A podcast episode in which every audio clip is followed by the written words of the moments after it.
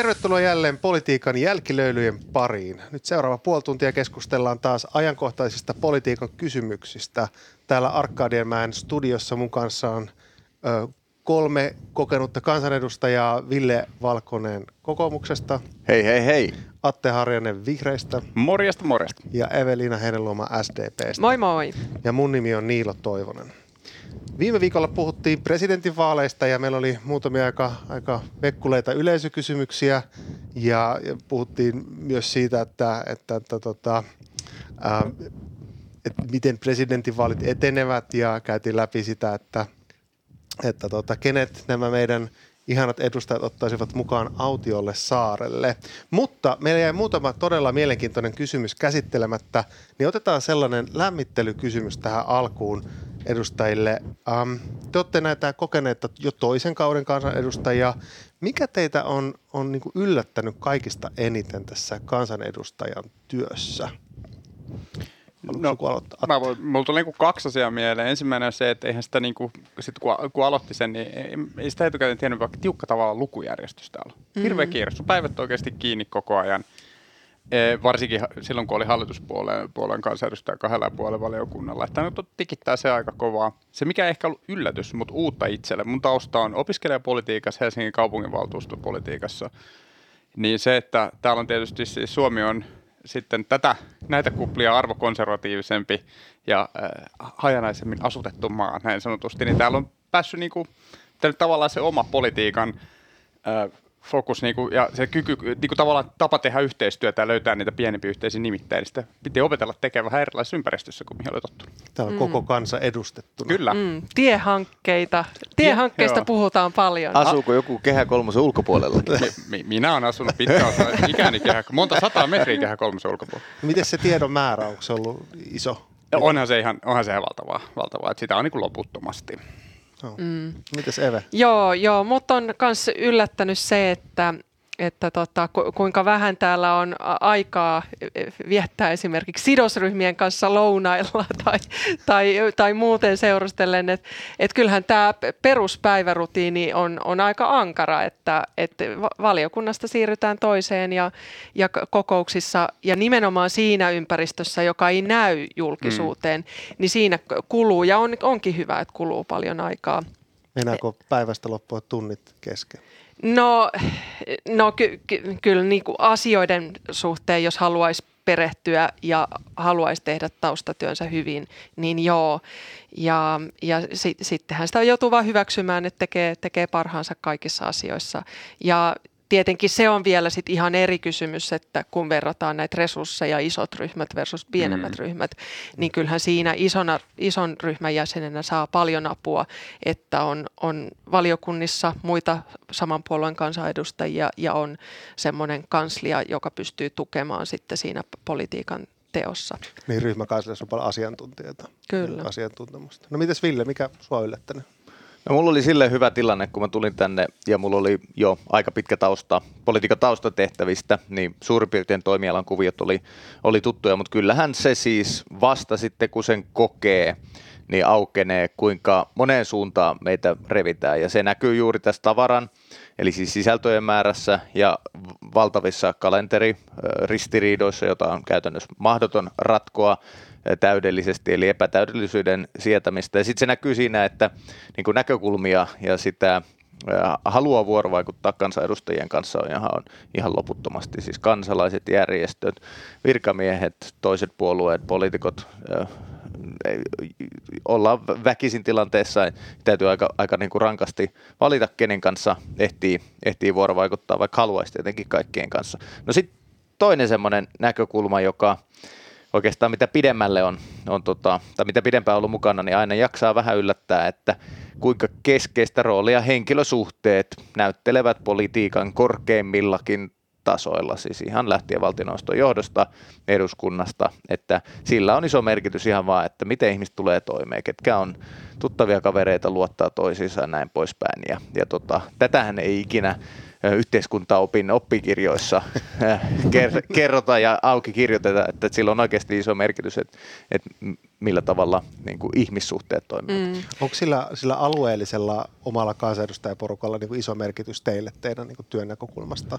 Siinä on kyllä iso ero e, nimenomaan, niin kuin ehkä sanoisin, Helsingin ja Uudenmaan vaalipiirien versus sit muiden vaalipiirien. Mm edustajien suhteen, että, että har, harmikseni ainakin itse on todennut, että meillä on helsinkiläisten kansanedustajien ja Uudenmaan kesken niin tosi vähän semmoisia yhteisiä foorumeja ja paikkoja keskustella.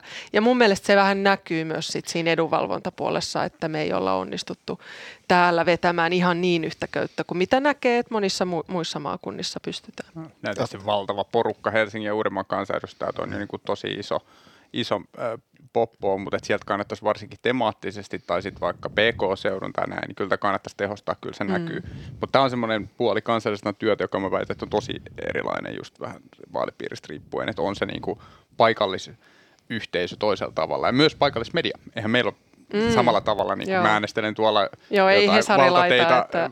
tuolla sit talousarvioesityksiä kumoon, niin ei, ei mulle soita Hesarin toimittaja, että miten saatoit äänestää tämän, tämän tienpätkän osalta näin. Mutta tämä on semmoinen murhe, mitä sitten maakuntien naiset ja miehet ja muut on sitten saa, saa niihin vastata. Millä? On varmaankin juuri näin, että kyllä se yhden keskeisin sidosryhmän muodostaa ylipäätään siis se oman vaalipiirin kaikki ne paikalliset sidosryhmät, jotka on vähän erilaisia kuin valtakunnalliset, mutta emme nyt sanoisi, että jotenkin poikkeuksellisen paljon korostuu. Että keskeisin viiteryhmä kansanedustajilla on oma puolue kaikilla ja, ja tota, sen jälkeen tulee sitten iso joukko muita, mutta täällä tehdään siis joukkueena hommia ja, ja tota, valtaa käytetään siis ainoastaan yhdessä, yhdessä oma porukan ja yhdessä muiden porukoiden kanssa. Toinen kysymys yleisöltä tullut. Kansanedustajat aika paljon julkisuudessa, on kaikenlaisia podcasteja tai telkkariohjelmia, olette paljon mediassa yleisesti. No kysymys, että onko teillä niin persoonan niin eroja siinä, että, että miten, miten te näyttäydytte niin henkilökohtaisessa elämässä ja julkisuudessa? Eli onko tällä niin henkilökohtaisella sinulla ja julkisuuden sinulla paljon eroa vai onko ne niin sama? Pystyykö erottelemaan? Niin, ehkä se olisi vähän outoa, jos se olisi ihan täysin eri, eri henkilö kuin mitä, mitä sitten kotona ollessa. Että totta kai, totta kai on siis perusluonne on varmasti sama ja, ja sitten kyllähän se kaikki meidän harrastuksiin tekemisiin liittyvä asia, sehän on myös politiikan tekoa siinä mielessä, että se kertoo meistä henkilöinä ja mitä me arvostetaan ja, ja mistä meillä on kokemusta. Että kyllä ainakin itse pidän siltä osin ihan luontevana, että tuon myös sitä puolta esiin. Mutta, mutta tietenkin kyllähän sitten kyllähän siis ollaanhan me kaikki erilaisia sit työpaikoillamme ja työyhteisössämme, että en ehkä nyt sitten ala kiukuttelemaan täällä eduskunnan väännössä samalla tavalla kuin mitä saatan sitten kotona poikaystävälle, kun ruokaa ei ole tarpeeksi, niin alkaa, alkaa harmittamaan ja se näkyy sitten, niin ehkä en samalla tavalla käyttäydy täällä eduskuntatalossa. Terveiset kotiin vaan. niin, joo. Tota, mä ajattelen, että mitä niin kuin lähempää lähempänä nämä on toisiaan tavallaan se oma persoona ja se työ, työpersonasta helpommaksi elämän itselleen tekee. Mm. Jos pitää ylläpitää, jos pitäisi ylläpitää kulissia, niin se olisi varmasti tosi raskasta. Niin kyllä mä itse ajattelen, että on niin oma itsensä kaikissa tilanteissa, se helpottaa elämää.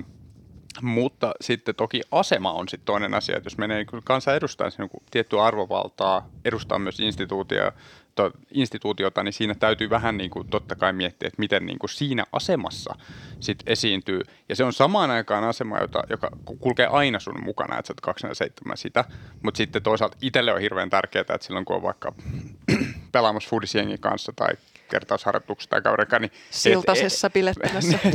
en ole kyllä siellä hetken käynyt, niin Aha, että sitten ei, ei tarvitse tota olla niin Kuvataan, otetaan siellä yksi jaksoäänestykseen. niin, tota, niin sitten että tavallaan, että, että jotenkin pystyy myös muistamaan ja maadottaa itseään muunakin kuin sen poliittisen identiteetin kautta, niin se on mm. hirveän tärkeää. Mm, no. Kyllä. Tässä Ville, onko eroja? Me ollaan kiinnostavan psykologian puolella. Varmaan se on näin, että kaikilla meillä ihmisillä on monta minää, jotka määrittyy siinä tilanteessa ja, ja niiden ihmissuhteiden kautta. Ja varmaankin siis niin kuin työ minä ja, ja sitten minä kokonaisuutena, niin se on vaan laajennus. Mutta kyllä mä sanoisin, tätä on vaikea arvioida, mutta kyllä mä sanoisin, että esimerkiksi julkisuuden minä aina niin kuin antaa tietyn karikatyyrin ihmisestä. Ja palaute ehkä, mitä itselle on tullut, on, on sellainen, että siinä on isokin ero.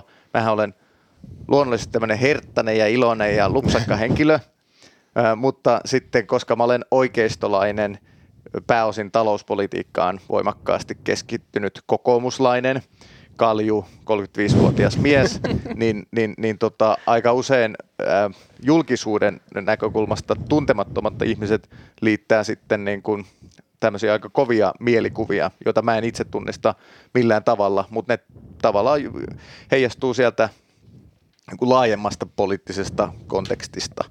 Ja ky- kyllä tämmöinen selvästi on havaittavissa. Se ei ole mitenkään tahallista, mutta se vaan liittyy osittain tavallaan medialogiikkaan ja, ja ylipäätään niin kuin paljon isompaa yhteiskunnalliseen viitekehykseen. Tuo puheenvuoron niin, alku olisi ollut erinomainen napakymppi. Joo, joo. joo. Ja täytyy joo. sanoa siis, että, että kyllähän tämä työ myös muuttaa. Mm. ainakin itse on kokenut, että on muuttanut niin kuin omia toimintatapoja varmaan, mitä meille kaikille käy, kun työura etenee ja kaiken näköistä kokemusta tarttuu mukaan.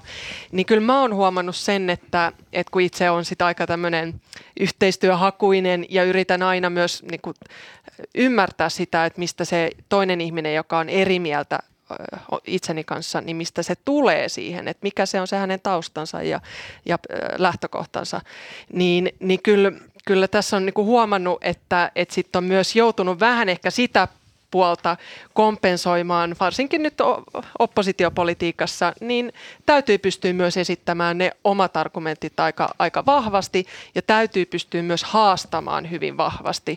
Ja se on ehkä semmoinen, mitä on huomannut, että itselle on tullut, tullut lisää sitten kansa, varsinkin kansanedustajatyön kautta. Millä?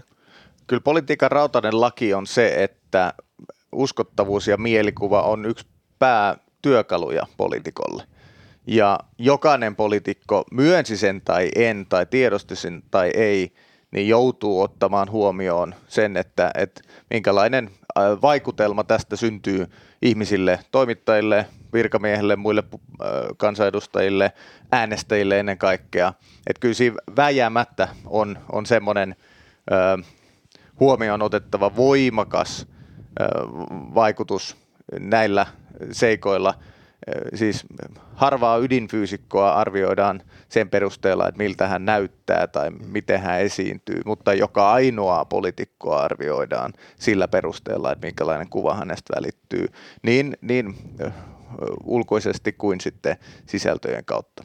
No käykö teille sitten silleen, että olette toritilaisuudessa ja sitten tulee kansalainen paikalla, että oho, sä oot noin pitkä tai että onpa se mukava sitten kuitenkin, että tavallaan niin kuin, että ihmisillä on erilaisia käsityksiä tavallaan teistä niin kuin lähtökohtaisesti sen median perusteella, jota sitten tavallaan kumoutuu teidät kohdatessa, vai onko ne niin kuin... Kyllä, siis äh, nämä liittyy tähän iso yhteiskunnalliseen viitekehykseen, joskus myöskin puolueeseen liittyy paljon ennakkoluuloja siitä, että, että tota, äh, ja ne on vähän stereotyyppisiäkin. Ne on tavallaan semmoisia, mistä jokainen meistä osaisi pilapiirroksen tehdä, eh, jotka ei sitten millään tavalla korreloi niin kuin aidon ihmiselämän kanssa. Vaikkapa liittyen nyt siihen, että, että oikeistolaisuus, niin kuin, että sillä olisi mitään tekemistä kovuuden tai tylyyden tai, tai sydämettömyyden tai minkään tämmöisen asian kanssa. Se, niissähän ei ole mitään korrelaatiota mitenkään muuten kuin mielikuvien osalta. Mulle ehkä ei, ei tule tämän tyyppisiä niinkään, että niin jotenkin siihen persoonaan liittyviä. Sen sijaan se on aika tyypillistä. Vaikkapa tällä viikolla sitä eläkkeistä ihmisten kanssa viestejä vaihdella, tulee vaikka tosi kiukkunen kansalaispalaute. Että tavallaan että on joku käsitys siitä mun niin kuin mielipiteestä ja argumentaatiosta julkisuudesta. Sitten tulee viesti, kiukkusta viestiä. Sitten kun se vastaa ja selittää, että miksi mä ajattelen, mitä mä ajattelen, mikä se kela on, niin sitten usein on silleen, että hei, että sieltä niin joku herää, että hei, siellähän on ihminen siellä toisenakin osapuolena, silloin on joku ajatteluketju taustalla, ja samaan aikaan kun ihmiset ei, kuten ei pidäkään, niin luota poliitikkoihin tai arvosta kansanedustajan ammatti, niin kyllä ne sitä instituutio arvostaa. Eli kyllä silloin kun kohtaa niin kuin ihmisiä, niin sitä, vaikka vastaa palautteeseen, ihmiset on pääsääntöisesti todella niin kuin iloisia siitä, ilahtuu positiivisesti ja mm. tavallaan herää siihen ihmisyyteen myös sit siinä mm. taustalla. Kyllä, joo, allekirjoitan tuon kyllä. Ja kyllähän julkisuuden tehtävänä on myös tietyllä ta- tapaa sitten kun yksinkertaistaa asioita ja, ja siis julkisuushan myös kaikkia julkisuudessa olevia henkilöitä niin typistää, että mm. et, et siitä muodostuu sit vain ti, tietty marginaalikuva, mitä se ihminen on e, ja sitten kun pääsee niihin keskusteluihin, niin kyllähän se useimmiten se palaute itsellänikin on se, että, että kiitos, kiitos että, että vastasit tai kiitos, että, että olit mukana keskustelussa ja nyt ymmärrän enemmän tätä, tätä perustelua tai tätä monimutkaista asiaa, joka tässä usein sitten kuitenkin me, meillä kaikillakin on niin valtavan nämä kysymykset, joita me kommentoidaan, on niin valtavan laajoja, että niitä on vaikea siihen Iltalehden haastattelupyyntöön kuin päälauseella vastata. Siinä oli yleisökysymykset tältä erää. Jos sulla herää jotain, mitä sä haluaisit kysyä meidän, meidän kansanedustajilta, niin, niin laita viestiä, niin otetaan niitä näihin lähetyksiin tulevaisuudessakin. Mutta siirrytään sitten tähän meidän toiseen aiheeseen, sisällölliseen aiheeseen, sukupolvien välinen tasa-arvo. Siitä on käyty nyt tällä viikolla aika päräyttävää keskustelua tuolla ihan istuntosalissa asti ja kyselytunnilla erityisesti. Ja jos katsoo nyt uutisia tilastoja, Suomen tilanne on aika vaikea kokonaisuudessaan, että on, talous on taantuma, velka kasvaa, korot ja kulut nousee, vääjäämätön kestävyysvaje Suomessa, joka haastaa koko yhteiskuntaa. Miten Suomi tulee pärjäämään tässä tilanteessa? Ja, ja ainakin niin kuin nyt niin kuin retoriikan ja puheiden perusteella tämä Orpon hallituksen politiikka niin kuin osuu kaikkiin yhteiskunnan sektoreihin, mutta onko nyt käymässä kuitenkin niin, että, että, niin kuin, uh, että nykynuoret joutuu tottumaan niin kuin väistämättä vielä huonompaan kuin edellinen sukupolvi, eli tilanne ei ole menossa niin kuin parempaan suuntaan heidän osaltaan. Mitä te sanotte?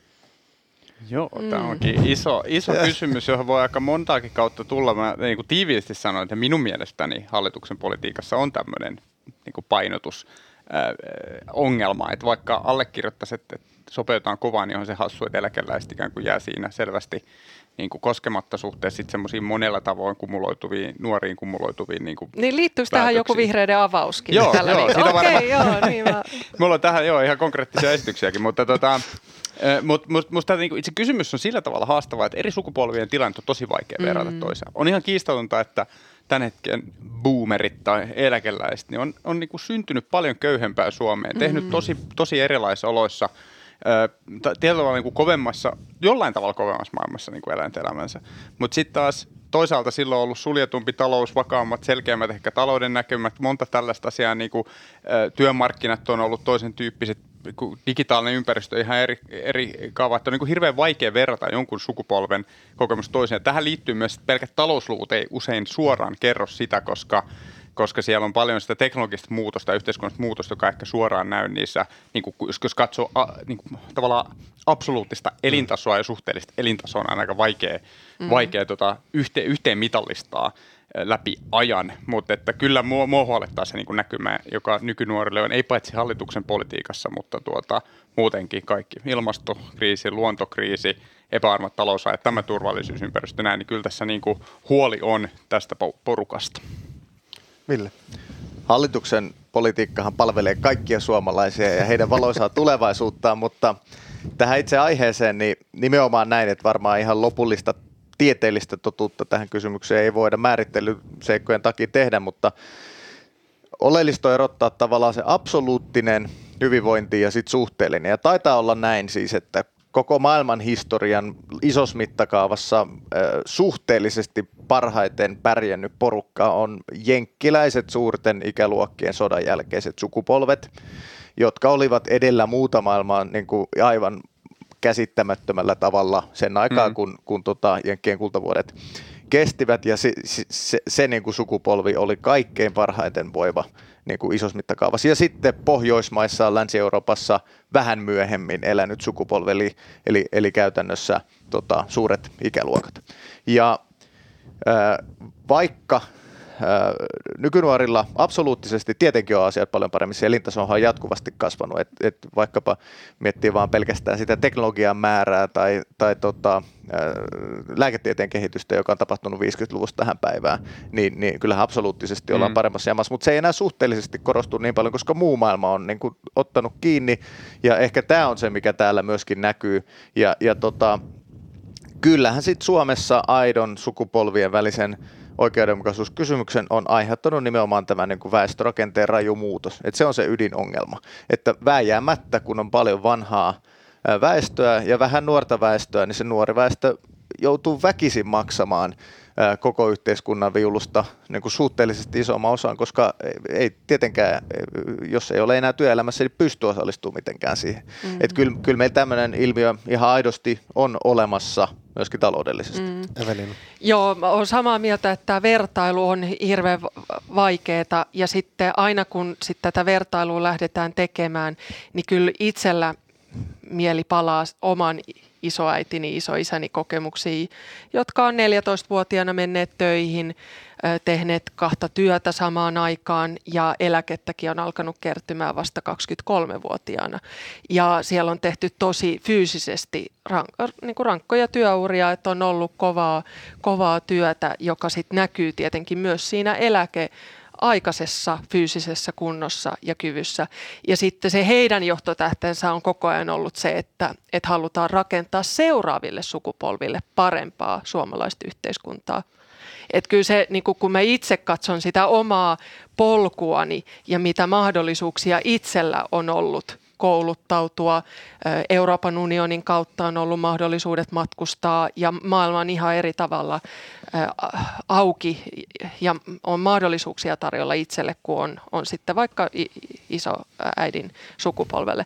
Mutta sitten tietenkin nuorten sukupolvien tapauksessa, niin myös ajattelen, että se ei ole tietenkään mikään, e, ei ole, niin kuin, ei ole yksi ryhmä, jolla on samat mahdollisuudet ja samat lähtökohdat, vaan kyllähän siellä nuortenkin sukupolvien sisällä on hirveästi eroavaisuuksia siitä, että miten niitä mahdollisuuksia tänä päivänä on vaikka kouluttautua. Ja, ja, ja siitä on ehkä huolissani, että mennäänkö me nyt siihen suuntaan, että me, me me niin kuin rajataan myös nuorten er, erilaisista lähtö, lähtökohdista ponnistavien nuorten mahdollisuuksia tavoitella niitä omia on, unelmia. Ja sitten tietenkin tähän täytyy myös lisätä kaikki tämä tämä nykyajan tehokkuus ja, ja työelämän kuin vaatimustaso, joka on aivan erilaista kuin on sitten ollut muutama sukupolvi sitten. Että onhan meillä työelämän vaatimukset kaikissa ammateissa lisääntyneet hir- hirvittävän paljon ja sehän näkyy myös sitten tämän päivän työelämässä olevien uupumisessa ja, ja siinä, että tätä, tätä niin kuin jaksamisen haastetta on ihan eri, eri asteista kuin oli aikaisemmin.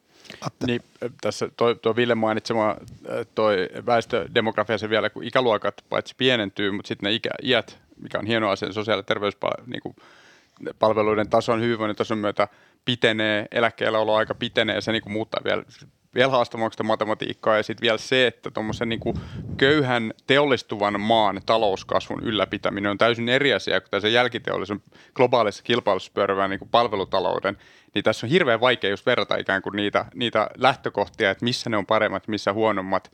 Ja sen takia tämmöistä sukupolvien välistä sotaa ei niin kuin kannata, se on vähän hedelmätöntä sellaista niin kuin vastakkainasettelua tehdä. Mutta tietyssä, Samaa mieltä. tietyssä määrin sitä pitää myös niin kuin katsoa, että miten, miten pyöritetään sellaista oikeudenmukaisuuden kokemusta kaikille sukupolville. Vihreät ehdotti tällä viikolla tätä, tätä keskisuurten ja suurten eläkkeiden verotuksen kiristämistä Onko tullut paljon palautetta? On joo. Tuota, Suomessa on niin. aika... Ja oliko se nyt keskisuurten vai Okei, okay. eli siis käydään ensin perusteet läpi. Se, mitä ehdotettiin, oli äh, itse asiassa aika avoimesti toteutustavasta. Mielellään kuule hyviä ideoita, mutta siis äh, eläkkeet, työeläkkeet nousee palkkatasoa nopeammin, niin tästä noususta äh, verotuksen kautta pientä nipsasua julkisen talouden vahvistamiseksi. Tämä oli siis se ydin asia. Suomessa on paljon eläkeläisiä ja eläkeläisillä määritelmästä on aika paljon aikaa ja minä olen saanut hyvin paljon sähköistä. no niin, eli demokratia toimii. Ja kirjeet on vielä postissa. Ja kirjeet on vasta ja tulossa. Ja Mutta omien laskujen mukaan olen niin kuin parin sadan paremmalla puolella vasta tuossa sähköposteissa ja siihen sitten vähän Facebookia ja jopa Instagramia päälle. Mutta, Mutta to, ki- toteutuuko tässä se sama, mistä sä puhuit aikaisemmin, että vastaukset ovat olleet? Kyllä, kyllä. Siis joo, joo, oikeasti on ollut hyviä, hyviä tota keskustelua. Sitten sanon sen, että kiitosta on myös tullut ekonomisteilta, nuorilta, työssäkäyviltä, joltain eläkeläiseltä, monelta naapuripuolueen kollegalta, jotka ehkä eivät sitten uskalla tai halua näitä julki sanoa. Mutta tota, on sinänsä, tuli Kömmäilin sanotuksen kanssa mokasin siinä. Viestintä epäonnistuu aina paitsi vahingossa, mutta itse asian takana seison täysin. Mm. Ville. Kiitos. Mä liityn tähän joukkoon, joka kiittää rohkeudesta. Siis mikä yhteiskunnallinen keskustelu ei saisi sen takia jäädä käymättä, ettei uskalleta. No, täytyy sanoa, että ehkä myöskin tavallaan poliittisena näkökulmana niin ei välttämättä huono temppu vihreiltä. Hallitaan keskustelu uudella tulokulmalla ja kuten sanottua, niin varmaan eläkeläisäänestäjiä tähänkään mennessä ihan hirveästi ole ollut. Ja, ja tota, saattaa resonoida niin kuin erottavuudellaan ää, muissa porukoissa. No sitten jos mennään tähän itse kysymykseen, niin tosiaan nämä vaikeimmat määrittelyt ja muut, ne on ehkä toisarvoisiakin. Että pitää ajatella sitä, että mitä päätöksiä juuri nyt pitää tehdä niissä re- realiteeteissa, missä eletään. Ja, ja kyllä mä itse olisin pitänyt mukana laajemman työkalupaketin julkisen talouden sopeuttamisessa. Ja pidän jatkossakin henkilökohtaisesti. Mun se on aina, aina hyöty, hyödyllistä tämmöisissä tilanteissa, mukaan lukien niin kuin, tota, ka- kaikkien väestöryhmien sosiaaliturvan. No sitten se iso ratkaisuhan, joka olisi niin kuin win-win kaikille, on nimenomaan työllisyyden kasvu ja ennen kaikkea, kun täällä on vähän työikäistä porukkaa, niin sitä pitäisi tänne saada lisää maan rajojen ulkopuolelta. Ja näin ei jouduta niin voimakkaasti niin kuin tähän kärjistyneeseen kakun jakamiskeskusteluun eri ikäpolvien kesken tai vaikka muiden väestöryhmien kesken, vaan saataisiin se kakku kasvamaan. Mutta kyllä meillä siis ilmiselvää on, että pitäisi uskaltaa myöskin katsoa, että voimmeko me käyttää ikääntymisen mukanaan tuomiin haasteisiin kaikki mahdolliset yhteiskunnan resurssit vai tuleeko siellä joku vastaan? Nyt mä viittaan esimerkiksi sotekulujen kasvuun, että totta kai ne kasvaa tämän väestörakenteen myötä, mutta voivatko ne kasvaa rajoituksetta? Mielestäni eivät. Sama koskee eläkkeitä, mitä tahansa tota, julkista menoa, että täytyy tasapainottaa my- myöskin niin kuin tällä akselilla, muillakin akseleilla, mutta myöskin tällä ikäpolvien akselilla. Mm. Eve vielä sitten niin, niin ehkä, se, ehkä se on vähän e- epäreilua e- eläkeläisiä kohtaa, että kun nyt tämä indeksi nyt tässä tilanteessa vähän suosii heitä, niin nyt juuri tässä tilanteessa sit pitäisi lähteä leikkaamaan.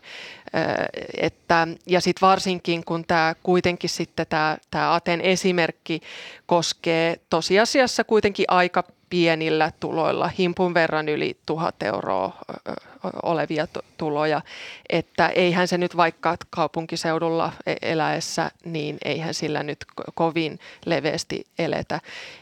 Että, ja sitten kun tässä kuitenkin ajatuksena ihan oikein hallituksellakin on ollut, että, että nämä työllistämisen kannusteita pitää, pitää pystyä lisätä ja pitää pystyä saamaan ihmisiä sieltä työuran niin kuin työikäisistä väestöstä lisää työntekijöitä, niin elä, eläkeläisten kohdallahan se taas ei se argumentti sitten pidä paikalla, että vaikea on, on kannustaa sitten siellä, siellä 6-7 V-ihmistä enää ty- palaamaan työelämään.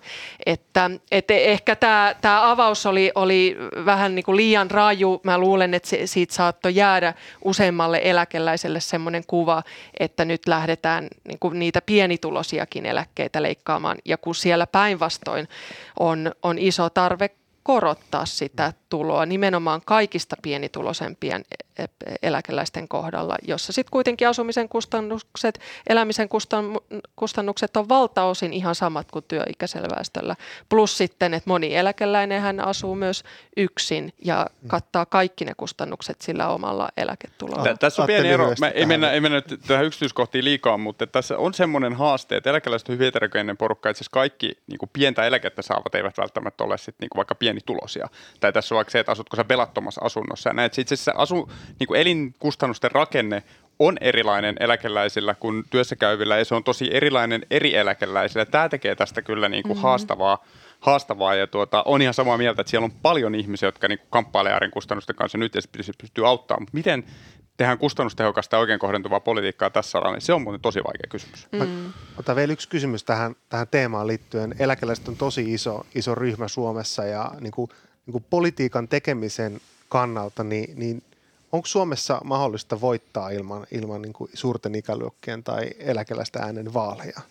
Ja mitä se tarkoittaa niin kuin päätöksenteon kannalta? No e- en ainakaan itse lähesty mitään kysymystä siltä näkökulmasta, että ekaksi pitää valita joku ryhmä, jo, jonka äänet niin kuin lasketaan siihen yhteiseen pottiin, vaan kyllähän se lähtee siitä, että mitä arvoja puolue pitää tärkeänä. Ja vaikkapa tässä eläkeläiskysymyksessä, niin omalla kohdalla se on kyllä se sama oikeudenmukaisuusperiaate, että kun ihminen on tehnyt pitkän työuran ja varsinkin pienitulosten ihmisten tapauksessa, niin, niin se eläketulo jää hirveän vähäiseksi verrattuna siihen, että mitkä ne kustannukset on. Ja silloin täytyy pystyä varmistamaan se, että jokainen ihminen niin kuin riippuen siitä, siitä tuloluokasta niin pärjää tässä yhteiskunnassa. Ville ja sitten Kiitos. No kyllä, jos, jos mennään ihan tavallaan poliittiseen analyysiin ja sen inhorealistiseen mekaniikkoihin, niin Suomessa ei voi varsinkaan pääministeripuolueen asemasta, suuremman puolueen asemasta kisata kuin menestymällä kaikissa väestöryhmissä vähintään kohtuullisesti ja sitten tietyissä ydinkannattajaryhmissä erinomaisesti. Ja jokainen puolue joutuu, jos on valinnut tämän niin kuin suuren puolueen strategian, niin, niin tota, nämä realiteetit ottamaan huomioon kaikkien väestöryhmien osalta. Täytyy olla naisia miesäänestäjiä, paljon kumpiakin ja täytyy olla kaikenikäisiä äänestäjiä ja eri yhteiskuntaryhmistä, tulotasoista, maantieteellisesti niin poispäin. Ja eläkeläiset ovat, ovat iso äänestäjäryhmä.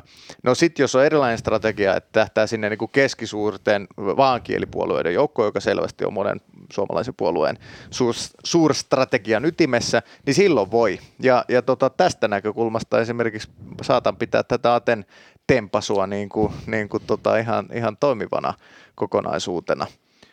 Joo, vastaus on ei.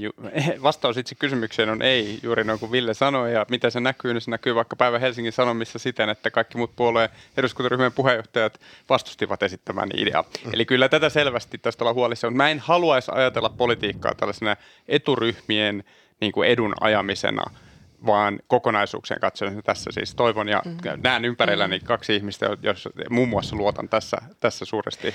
Niin. Se ei tarkoita, että on mukaan samaa mieltä jatkaa tästä Joo. Joo. Ehkä täytyy se sanoa, että, että omasta näkökulmasta tämä vihreinen niin kuin sinänsä rohkea avaus, niin ehkä palvelee nyt enemmän hallitusta kuin vihreitä itseään edes. Että mun mielestä tämä tarjosi herkullisen kohdan hallitukselle tiivistää rivejään ja, ja sitten tarjosi mahdollisuuden kun tyrmätä tämmöinen niin va- valtaosan kansasta täysin tyrmistyttävä mm. ehdotus ja varsinkin sen aktiivisen eläkeläisväestön, joka by the way seuraa kyselytuntia erittäin aktiivisesti. No mun mielestä se oli vähän tämmöinen, tämmöinen ei niin harkittu puoli tässä ehdotuksessa, että, että sitten hallitus saa tässä siirrettyä huomiota näistä epäoikeudenmukaisista sosiaaliturvan leikkauksista ja nuoria epäoikeudenmukaisesta kohdistavista tai ko, tota, kohdistavista Hei, esityksistä. Sen verran korjaa, että missään nimessä mä en tarkoittanut sitä, että näiden taustaryhmien takia pitäisi tehdä politiikkaa, mutta puolueet joutuu ottaa ne huomioon. No. Siis ei, no. ei missään nimessä niin kuin siitä näkökulmasta. Ehdottomasti koko Suomen etu pitää olla – johtotähtenä. Voi Jouni, minkä menetit, kun et ollut täällä paikalla. No mutta koko Suomi mainittu kuitenkin. Kyllä, ka- kaikki suomalaiset. Ville, Ville piti nyt tässä keskustan puolia. Nyt meillä on viimeisenä juttuna Jouni paikalla. Me pitää kehua. Kehutaan Jounia. Kuka haluaa aloittaa? Äärimmäisen hyvä seuramies ja taitava poliitikko. Joo, Jounihan on kyllä siis ammattilainen politiikassa, erittäin kokenut ollut siis puoluesihteerin tehtävissä ja, ja kansanedustajana, mutta arvostan kyllä Jounia suunnattomasti, että hän on, hän on juuri sellainen kollega, jota toivookin, että ko- kovaa salissa ja välillä, välillä aika koviakin retorisia keinoja, mutta sitten kun siirrytään salin ulkopuolelle kuppilaan, niin siellä pystytään kahvit juomaan hyvässä hengessä täällä kerran jo kehuttiin Jounin taitoja ja kykyjä, joten jotain, jotain uutta pitäisi keksiä. Ja kyllä mun mielestä Jounilla on myöskin huumoritaju kohdillaan. Siis hän osaa nauraa itselleen, osaa nauraa muille, osaa vitsailla – ja se, on, se tietenkin aina tekee kollegasta entistä mukavampaa seuraa. Ja, taisit valita muuten Jouni myös Autiolle saarille. Kyllä, siellä me, se oli se puu, joka vitsejä keksittäisiin. Ja, ja maanviljelystä tuli sutta. Kyllä. Jo, Jouni on yksi ajattoman tyylikkäimmistä kansanedustajista. Hän on aina musta hyvin tyylikäs. Joo. So, sopii hyvin radioon sitten. Kyllä. ja tänne podiin. Mutta hei, kiitos keskustelusta tämän päivän osalta ja keskustelu jatkuu somessa. Laittakaa yleisökysymyksiä ja kommentteja tulemaan, niin nähdään sitten, eipäs muuten, ei kun nähdään, ensi viikolla saadaan todennäköisesti meidän yksi jakso, joka kadonnut, kadonnut jakso. jakso saadaan, saadaan tuota ensi viikolla laitettua julki, että sellainen löytyy tuolta takataskusta, niin sen saatte ensi viikolla, mutta sitten ensi viikolla ja sitten, sitten seuraavalla viikolla, että palataan Matka tänne. jatkuu. Hyvä. Joo. Kiitos Kiitoksia. paljon. Moikka moi. Moikka moi. Moi Kiitos, moi. moi.